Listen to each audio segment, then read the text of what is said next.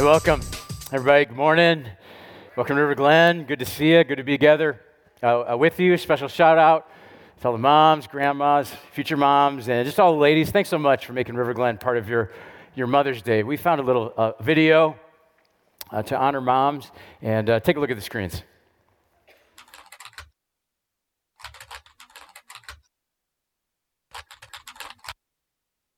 Hi, nice Hi. to meet you. Nice to meet you as well. Have you ever done one of these interviews uh, over the camera before? No. Well, let me tell you a little bit about the job to get started with. Uh, the title that we have going right now is Director of Operations, but it's really kind of so much more than that. Responsibilities and requirements are, are really quite extensive. Uh, first category for the requirements would be mobility. This job requires that you must be able to work standing up most or really all of the time, uh, constantly on your feet, constantly bending over, constantly exerting yourself, a high level of stamina. For how many, like, for how many hours? Uh, 135 hours to unlimited hours a week. It's basically 24 hours a day, seven days a week. I'm sure you'll have a chance from time to time to maybe just sit down here and there, yeah? Uh, you mean like a break? Yeah. Uh, no, there are no breaks available. If you if you had a life, we'd ask you to sort of give that life up. No vacations. In fact, Thanksgiving, Christmas, New Year's, and holidays, the workload is going to go up, and we demand that with with a happy disposition. Also, let's cover the salary. The position is going to pay absolutely nothing. Excuse me? No.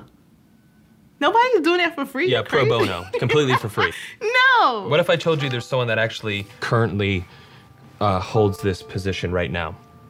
Billions of people, actually. Who? Moms. Yeah. Yeah. Moms. That's awesome. Oh. And they meet every requirement, oh, don't they? wow. Oh my god. Moms are the best.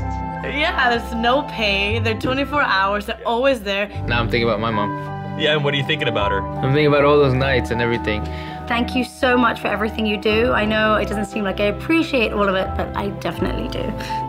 So, Mom, I want to say thank you for everything that you've done. I love you very much. You've been there through thick and thin. My mom is just awesome. She's awesome.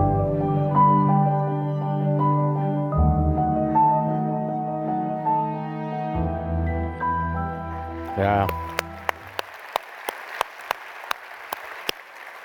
Now, if your mom's alive, you make sure you appreciate your mom, uh, honor your mom uh, today on Mother's Day, and uh, not just today, but uh, all year long.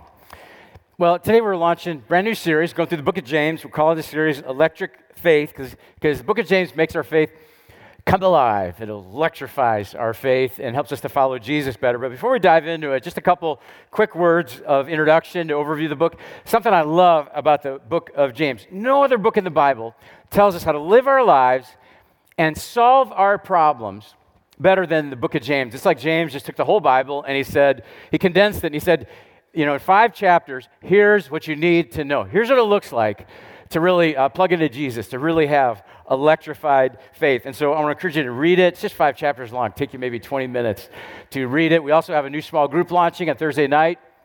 Just show up at 6:30 by the fireplace, and we'll have an electric faith group that you can that you can try out. And if you'd like to dig a little deeper into book of, book of James, go to Right Now Media. We've got our own channel there, and we put five different resources that uh, you can take a look at. Stop at the Connect wall if you'd like to find out more about accessing Right Now Media. Something interesting about the book of James that I, I find just fascinating.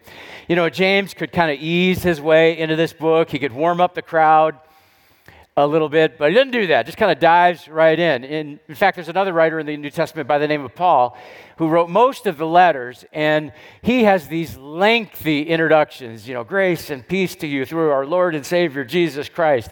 Every time I think of you, I give thanks for you, and on and on, just these elaborate uh, greetings. Here's how James start, starts his book, just one word greetings. He doesn't waste any ink, you know, he just gets right, right at it.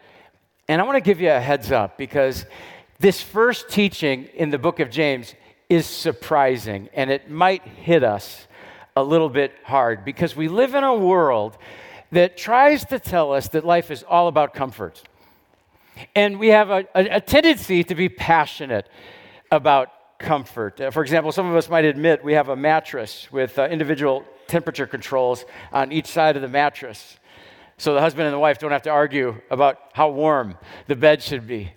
Cars have all kinds of options to provide comfort. I heard a radio ad this week, and the dealer said, We don't sell cars, we sell comfort.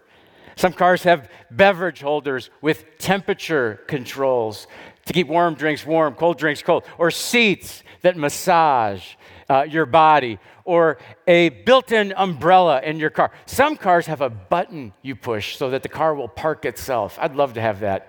Parallel parks itself. We, we seek comfort. We love comfort. We spend money on comfort.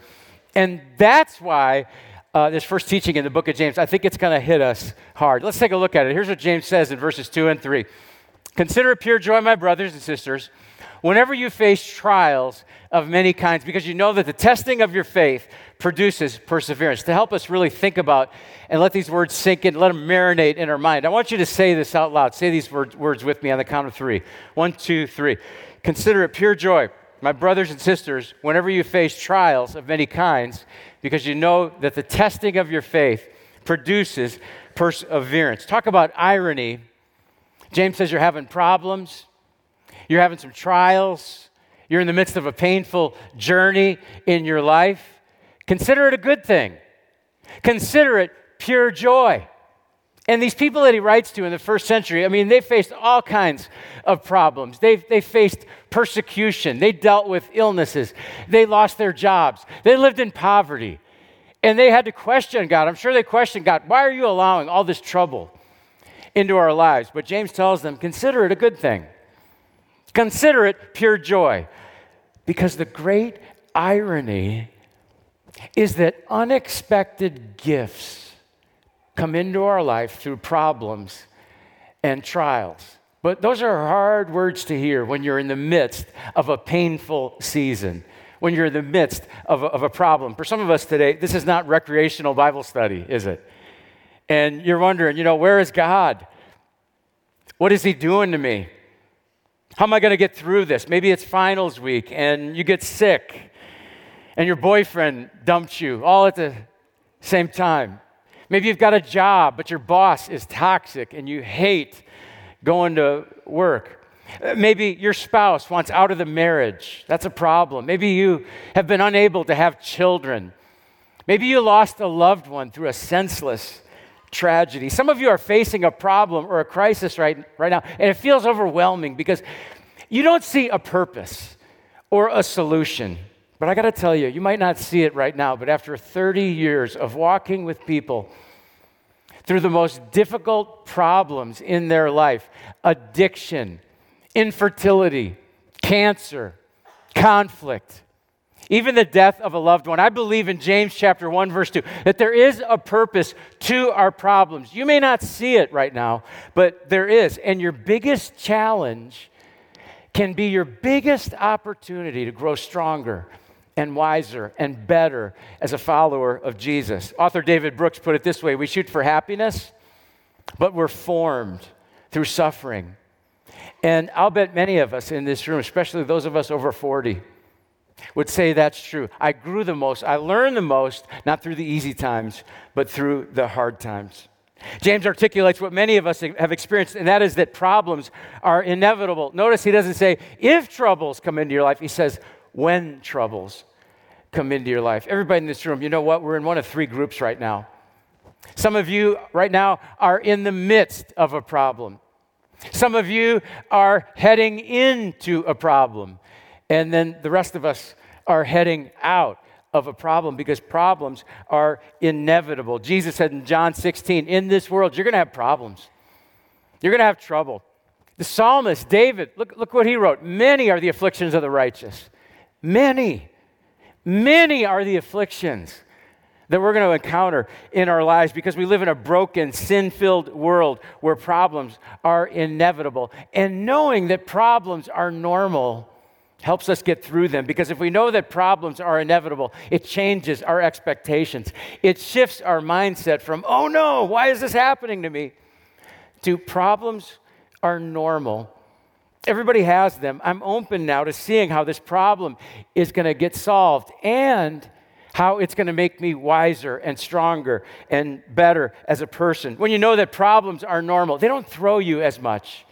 You, you say, I wish I didn't have this problem right now, but I know that problems are normal and I'm not going to panic. I'm going to figure out a way to get through this problem. So, first of all, they're inevitable. And then the second fact uh, problems are variable. Notice he says, uh, you face trials or problems of many kinds. Problem com- problems come in different shapes and sizes, they have different levels of intensity and pain. Some people get hit harder than others. And there's also different sources of problems. I can think of three sources of problems. Number one is me, I cause most of my problems. I'm my biggest problem. James puts it this way in verse 13 When tempted, no one should say, God's tempting me, for God cannot be tempted by evil, nor does he tempt anyone, but each person is tempted. Look at this part when they're dragged away by their own evil desire and enticed. James says, God's not the primary cause of my problems. I am the primary cause. Here's how it works we feel tempted by something, tempted to overspend, tempted to overeat, tempted to lose our temper and get angry. And we give in to those desires, and that leads to sin. And sin always damages relationships. Sin damages marriages and families. Sin damages our careers. Sin always brings some kind of death. Sin always creates problems. Just last week, I was in a conversation with somebody, and they told me they got pulled over by a police officer recently for speeding, and he gave this person a warning. And I said, Good for you. And I thought to myself, I wish that would happen to me once in a while. That never happens to me. I've always struggled with driving the speed limit. And this example goes back many years, but it's still a struggle for me. I started out as a youth pastor in Kentucky. I'm driving the church van, 15 passenger van. It's got the church's name on the side of it, got Jesus' name on the side of it. And it's filled with high school kids. We're going to a weekend retreat. We're going in, in, through southern Indiana. We, we go through one of these small towns where the speed limit drops down to 25. And I just can't drive 25. God didn't make me to drive uh, 25. It's just not in my DNA. Amen? Anybody else? Yeah. Yeah, it's hard. And so he pulled me over, uh, driving the church van. And of course, the students, they all thought this was so funny. But I'm, I'm dying inside. I'm just hoping and praying for a warning. I grab my Bible, I've got it in my lap. I'm telling him, you know, we're doing God's work, weekend retreat with, this, with these kids. Thanked him for being a, a police officer, but he wrote me a, a, a ticket. He's probably a Baptist, probably what it was.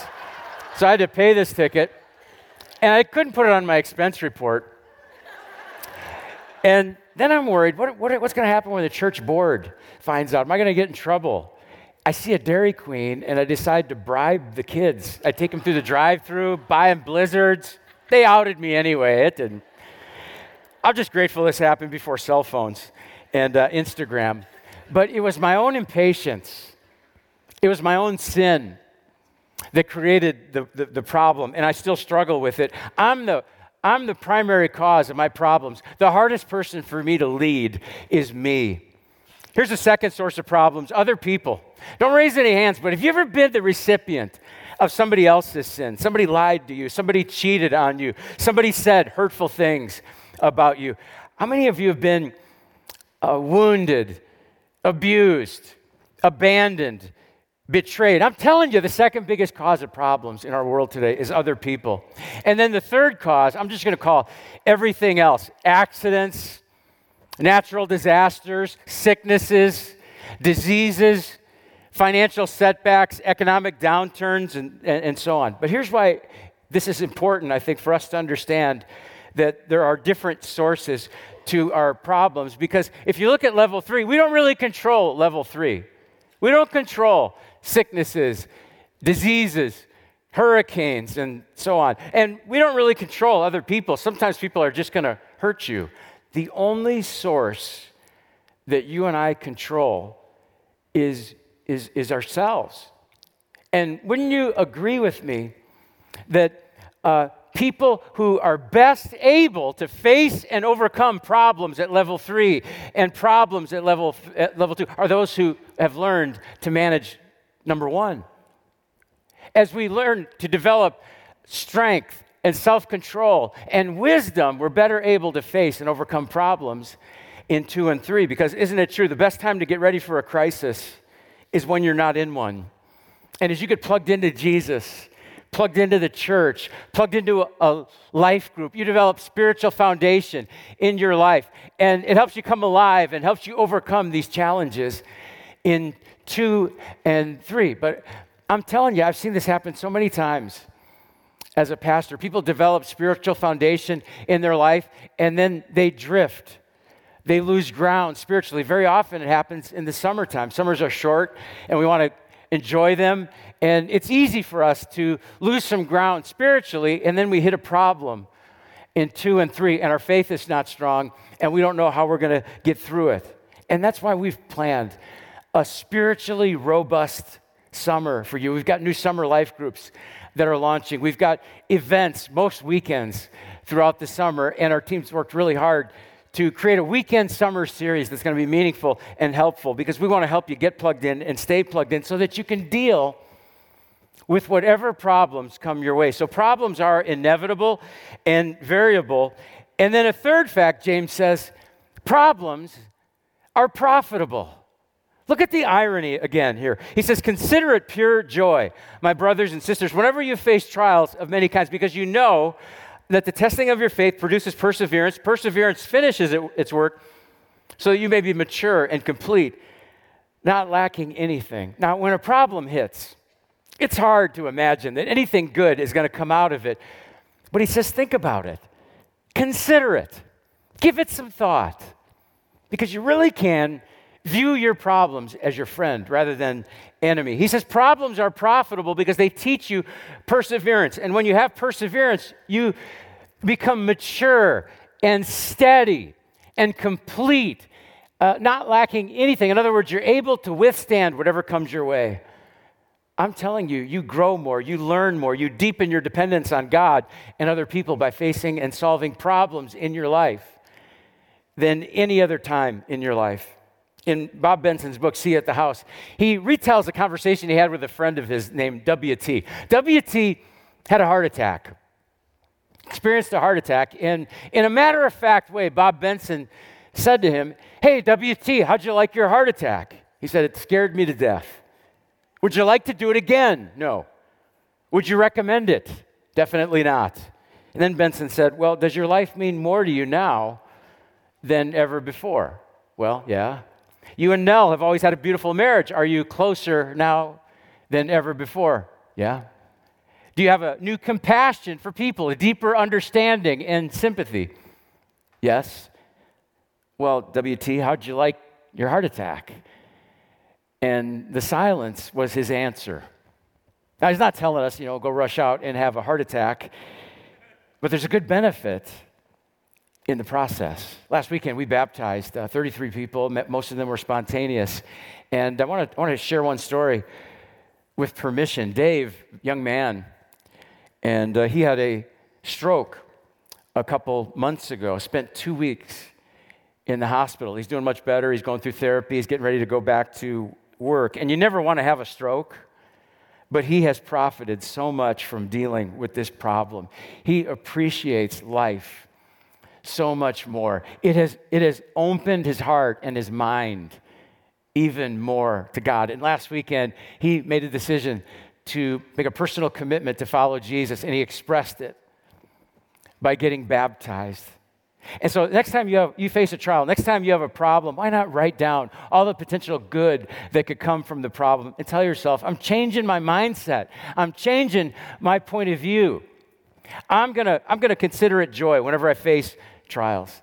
Not that we rejoice because of the illness or our spouse leaving us, no, but the result and the growth that it brings in our life. Think about this. If I asked uh, for, for a show of hands and said, uh, How many of you decided to come to Jesus because you got a promotion at work, because uh, your marriage was smooth as silk, and your kids were model students, and you won the Powerball lottery?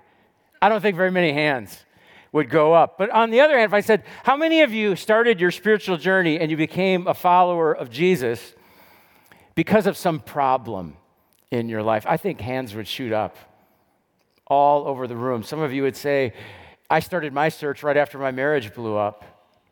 I started my search right after I got the diagnosis. It was right after the judge said, You need to, you need to get your life together. It was right after the economic downturn when I lost my job.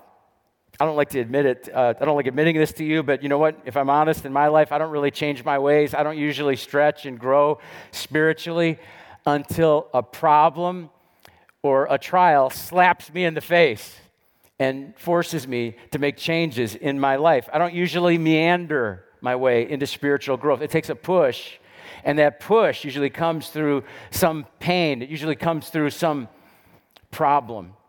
I'll give you an example. Uh, for many years, I thought about planting a church. I played with the idea in my head. I prayed for years about planting a church, but I was living a comfortable life and kept putting it off until my dad, I had a great dad. My dad got brain cancer and died quickly. And that painful season gave me a push. And I realized life is short, life has an end. And if I'm serious about starting a, a church, I need to take my next step. But you know what? It may never have happened without that pain, without that push. I agree with Gene Appel. He says, let's face it, the fact is, we rarely grow unless a painful trial prods, pushes, and prompts us. It's true, isn't it?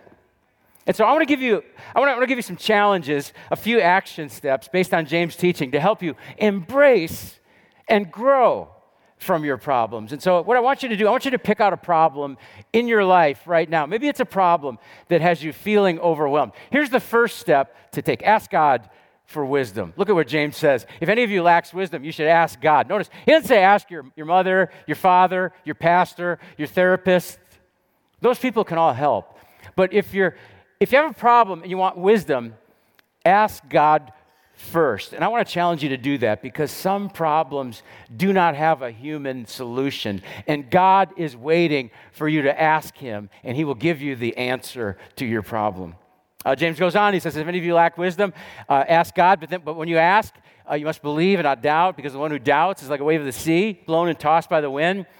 That person should not expect to receive anything from the Lord. He says, Ask God for wisdom, but here's the qualifier ask with faith, not doubt. In other words, don't say, God, I got this problem, and uh, you know, I think you're up there somewhere. I think you might be listening, and I'm going to do this because Ben said that I should do this. Anyway, God, I've got this problem, and it really would be great if you you help me out. No, he's saying, pray to God with belief and confidence. God, you know all things. You're my Father. I need your help. I don't know how to solve this on my own. Would you lead me?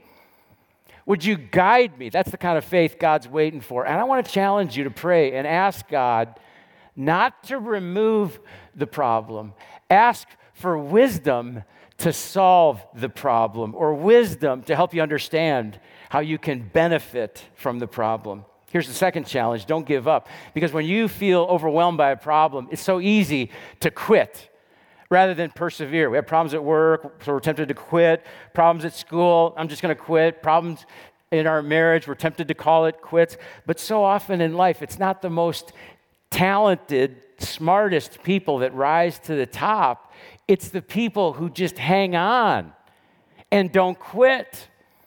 They let perseverance complete and finish its work. Think about it. How do you develop the character of Jesus? How do you become more loving, more self controlled, more faithful, more patient? I mean, anybody can be loving when everybody's nice to you. Anybody can be patient when you don't have to wait in line. Really, the only way you develop the character qualities of Jesus is when you get put in a situation where you are tempted to do the opposite. For example, you only learn to love when people treat you poorly and they try to take advantage of you and they want their diaper changed in the middle of the night and they don't give you anything in return. You only, you only learn patience when you wait at a uh, train in Waukesha.